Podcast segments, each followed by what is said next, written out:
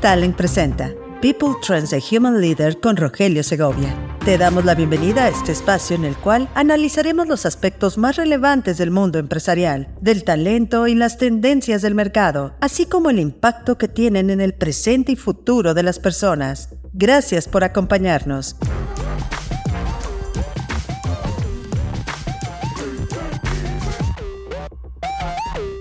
Bienvenidos a People Trends, un espacio que explora los aspectos más relevantes del talento y del trabajo. Hoy es martes 27 de febrero y yo soy Rogelio Segovia. FEMSA, el conglomerado minorista y embotellador líder en México, sufrió una significativa caída en el valor de sus acciones tras presentar resultados del cuarto trimestre que no estuvieron a la altura de las expectativas de los analistas. Esta caída intradía, la más pronunciada desde el inicio de la pandemia, se vio agravada por el anuncio de cambios en su alta dirección. El CEO interino de la compañía, José Antonio Fernández Carvajal, anunció durante la conferencia de ganancias que continuará liderando la empresa durante al menos otros 24 meses. Además, reveló la renuncia del director de finanzas, el CFO Eugenio Garza, y del director corporativo Francisco Camacho Beltrán, quienes abandonarán la compañía por decisiones personales antes del 30 de abril de este año. Estos cambios en la cúpula directiva generaron incertidumbre entre los inversores, lo que se reflejó en una caída significativa en el valor de mercado de FEMSA. Fernández Carvajal explicó que la salida de Garza y de Camacho fue motivada por razones personales y aseguró que Garza continuará asesorando a la empresa en proyectos específicos relacionados con la asignación de capital. En medio de este panorama, la compañía también enfrenta desafíos operativos como el aumento de los costos laborales en México, que se incrementaron un 24% en el último trimestre. Esto ha impactado negativamente en los márgenes de operación de su principal cadena de tiendas OXO. En respuesta a la preocupación de los inversores, Fernández Carvajal reafirmó el compromiso de FEMSA con una estrategia a largo plazo orientada a maximizar el valor para sus accionistas. A pesar de las dificultades actuales, la empresa sigue siendo optimista sobre su futuro y está comprometida a encontrar formas de generar valor a largo plazo, tanto a través de la optimización de sus operaciones como de la búsqueda de oportunidades de crecimiento estratégico. De esta nota resalto dos temas que son relevantes para nosotros en People Trends. Primero, los costos laborales en México ya empiezan a hacer mella en las empresas mexicanas, lo que seguramente estará impactando a otras organizaciones. Estemos atentos a los resultados anuales que se empezarán a presentar en las siguientes semanas. Y segundo, los cambios organizacionales en las empresas pueden llegar a tener repercusiones económicas. En el caso de FEMSA, este es el tercer cambio que hacen en la alta dirección en los últimos meses. Situación de negocios actual.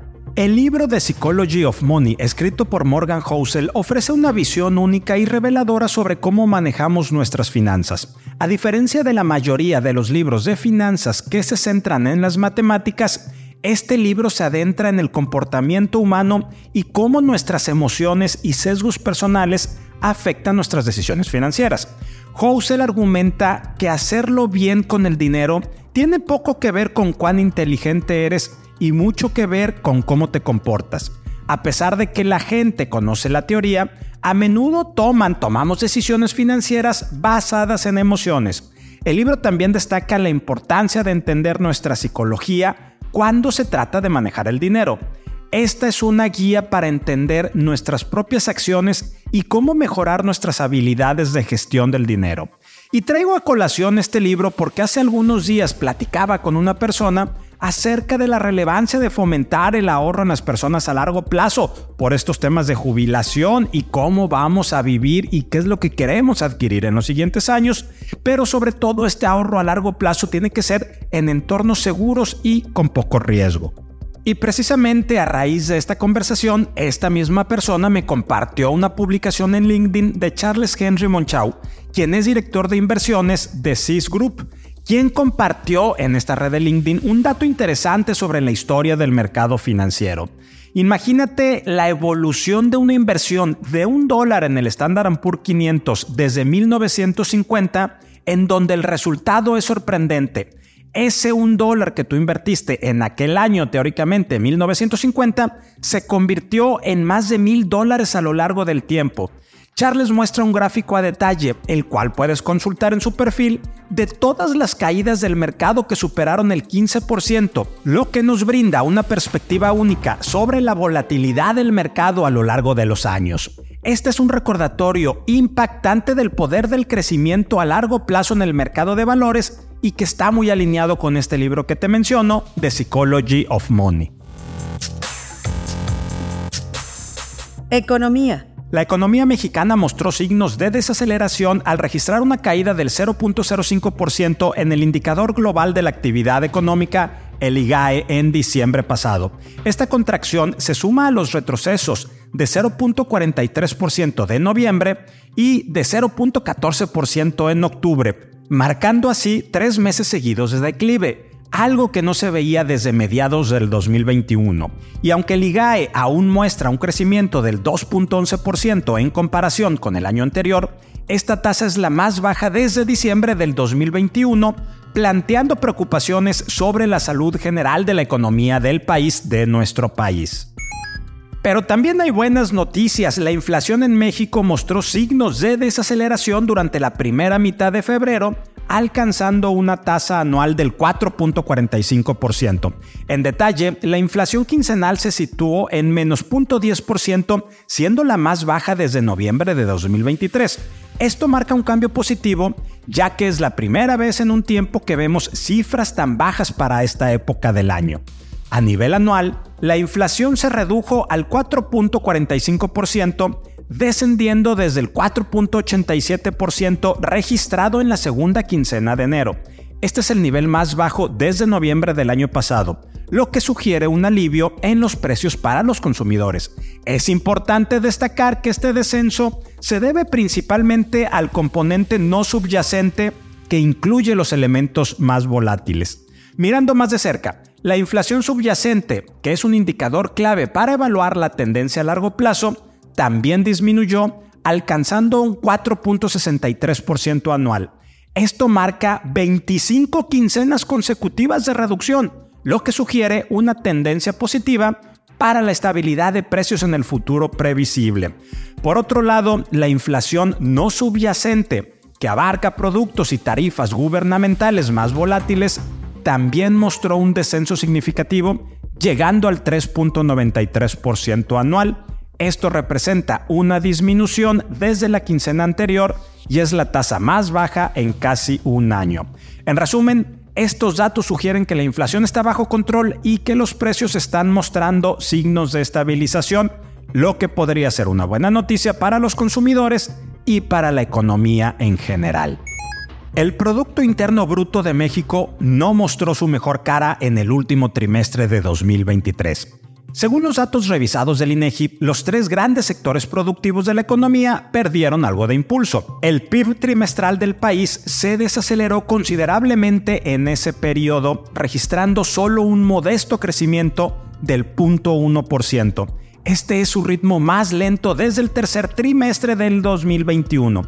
Esto marca un cambio significativo desde el sólido avance del 1.1% que vimos entre julio y septiembre de 2023. A pesar de esta desaceleración marcada, hay una nota positiva. El PIB del país ha aumentado durante nueve trimestres consecutivos, aunque la última cifra no es tan impresionante, demuestra una cierta resistencia en la economía mexicana. Talento. La semana pasada un tema que causó controversia fue el que nos compartió Juan Valles, consejero de carrera y director de Carrera Advisor, acerca de trabajar o no trabajar con la competencia.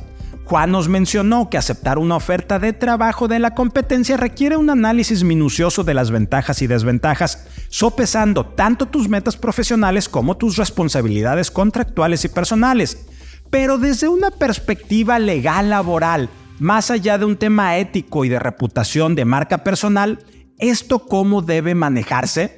Pues escuchemos a Yeshua Gómez, Associate Partner de EY, quien nos habla acerca de este tema, trabajar o no trabajar con la competencia, pero ahora desde una perspectiva legal. La semana pasada Juan Valles abordó el interesantísimo tema de trabajar con la competencia y lo abordó desde una perspectiva de reputación como persona y como profesional. Pero ¿qué hay de las cláusulas de non-compete y de no o de no competencia desde la perspectiva legal laboral? Pues bien, eh, desde la perspectiva estrictamente laboral, em, per se, en la Ley Federal del Trabajo no se encuentran reguladas estas cláusulas de no competencia. Pero si le rascamos un poquito, el artículo quinto constitucional dice que a ninguna persona podrá impedírsele que se dedique a la profesión, industria, comercio o trabajo que se le acomode siempre y cuando sea lícito. Entonces, ¿son válidas o no las cláusulas de no competencia en los contratos laborales? Para efectos prácticos, una cláusula de no competencia en un contrato de trabajo es 100% ilegal. Es decir, no puede hacerse efectivo por ningún medio. Pero, pero, a la luz de un contrato civil, podemos encontrarlas redactadas expresando que una persona se obliga a no prestar ciertos servicios por un tiempo y territorio determinado, que para efecto de asegurar el cumplimiento de la obligación de no competir, las partes agregan esta obligación de dar un pago y en caso de que se incumpla, el cobro de este pago. Jurídicamente, a la luz de la legislación civil, se vuelve una obligación de las que conocemos como obligación de no hacer, volviéndose entonces un tema de carácter civil y no de carácter propiamente laboral. En resumen, ¿se puede o no obligar a un empleado a no trabajar con la competencia? La respuesta sencilla es no, en principio, em, con las cláusulas simples en los contratos laborales. Sin embargo, en caso de que la persona derivado de un contrato civil, em, mediante, vaya, un contrato donde se establezcan estas cláusulas y habiendo un recibido un pago de por medio, sí podría existir esta obligación de no competir. Cultura. La semana pasada comentamos en este mismo programa de People Trends en la sección de situación de negocios cómo la maternidad influye en las carreras de las mujeres y que tras tener hijos, las mujeres enfrentan una reducción de hasta el 24% en la probabilidad de empleo. A esto es a lo que se le llama penalización de la maternidad, la cual contribuye a la brecha de género laboral. El alto costo del cuidado infantil, mencionamos, también obstaculiza su empleo. Y de hecho, en mi columna semanal de hoy martes para el periódico El Financiero, ahondo sobre lo que significa la pena de maternidad y puntualmente hablo acerca de la cantidad promedio en que disminuye la probabilidad de que una mujer esté empleada durante los 10 años posteriores al nacimiento de su primer hijo. Y para tener un poco de contexto, en promedio, a nivel mundial, el 24% de las mujeres abandonan la fuerza laboral en el primer año. Cinco años después, el 17% aún está ausente. Y después de 10 años, el 15% lo está. En América Latina, el 38% de las mujeres abandonan su empleo después de tener un hijo y el 37% sigue fuera una década después. Pero más que números y promedios, veamos cómo impacta este tema en el mundo real y qué mejor que escuchar a Iska, consultora internacional de atracción de talento, quien nos comparte una importante reflexión personal acerca de la pena de maternidad. En 2022 me uní a la gran renuncia Fui una de las muchas mujeres en los Estados Unidos que tomó la difícil decisión de dejar una carrera exitosa, una posición de liderazgo, un sueldo six figure y un equipo maravilloso en Latinoamérica, Estados Unidos y Europa que me reportaba de forma remota.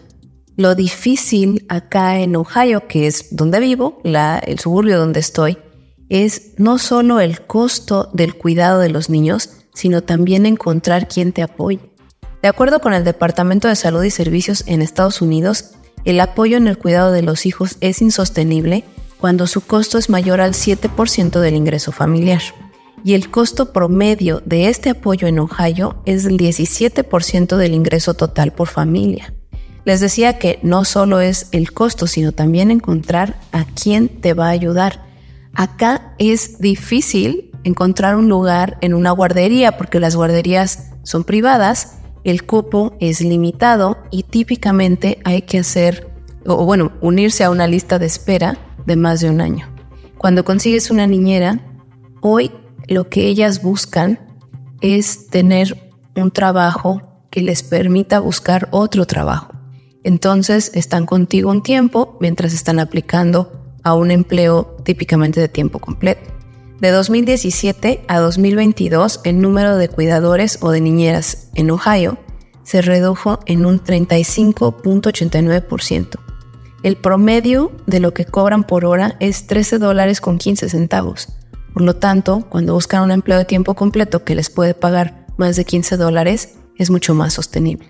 Hoy este tema de seguir luchando como mujeres, no solo por una equidad de eh, pago, sino también por este apoyo, es lo que ha llevado a muchas mujeres a buscar nuevos empleos o nuevas formas de trabajar. De acuerdo con la CNBC Women at Work Survey del año pasado, lo que las mujeres buscan hoy es un nuevo trabajo que les dé mayor sueldo o menor estrés y un mejor balance de vida y trabajo. Que no se nos escape. Los jóvenes enfrentan obstáculos para ingresar al sector formal del empleo según un informe sobre escasez de oportunidades laborales, se valora más la experiencia que el nivel educativo. El 76% de los universitarios tiene dificultades para encontrar trabajo, seguido por el 75% con estudios truncos y el 73% con bachillerato completo. El 33% carece de experiencia y el 19% recibe salarios bajos. Algunos por eso optan por empleos temporales para ganar experiencia y entrar al sector formal. Carlos Slim afirmó que con el nearshoring México pasaría de ser un país maquilador a un socio comercial con la inversión potencialmente aumentando hasta el 28 o 29% del Producto Interno Bruto. Slim destacó la atracción de inversionistas esperando un crecimiento económico. Expresó también optimismo sobre la transformación hacia una asociación entre Canadá, Estados Unidos y México, con la inversión privada alcanzando el 20% del PIB y la inversión total esperando llegar, como dijimos, al 28% del PIB. Ahora en Nueva York, más solicitantes de empleo pueden optar por no ser evaluados por inteligencia artificial al presentar sus currículums vitae y sus solicitudes de empleo gracias a una nueva ley que busca abordar posibles sesgos en la contratación. Y aunque los algoritmos suelen ser eficientes, podrían estar excluyendo a candidatos cualificados o introducir sesgos involuntarios a pesar de la desconfianza hacia la inteligencia artificial en el proceso de contratación, decidir no participar o que la inteligencia artificial no evalúe tu información puede reducir las posibilidades de ser contratado, ya que las empresas no están obligadas a revisar todos los currículums que reciben. En mi artículo para el periódico El Financiero de la semana pasada, mencioné la falta de talento que enfrentan las empresas y las dificultades que éstas tienen para capacitar a quienes están disponibles. Y este tema se da, ya que aparte de que la capacitación corporativa no es muy divertida que digamos, las personas no cuentan con disciplina cognitiva para adquirir nuevas competencias laborales, es decir, la capacidad de llevar de manera sistemática y efectiva procesos mentales que incluyen la concentración, la atención, el razonamiento, la memoria y la resolución de problemas. Por esto, para hacer la capacitación corporativa más efectiva y divertida, algunos empleadores están convirtiendo el aprendizaje en un juego. Existen plataformas basadas en el diseño de videojuegos que buscan mantener a los empleados interesados y motivados. De hecho, un estudio de Harvard y de KPMG mostró que estas herramientas no solo aumentaron el conocimiento, sino que también impulsaron el desempeño de la empresa. Gracias por acompañarnos en el episodio de este martes 27 de febrero de 2024 de People Trends. En poco menos de 30 minutos ya estamos informados de los temas más relevantes del talento y del trabajo y su impacto en el presente y futuro de las personas. Y si quieres ponerte en contacto conmigo, por favor búscame a través de LinkedIn en mi perfil Rogelio Segovia González o en mi Twitter arroba Segovia o asimismo en mi correo electrónico rogelio arroba humanleader.mx. Yo soy Rogelio Segovia, nos escuchamos la siguiente semana.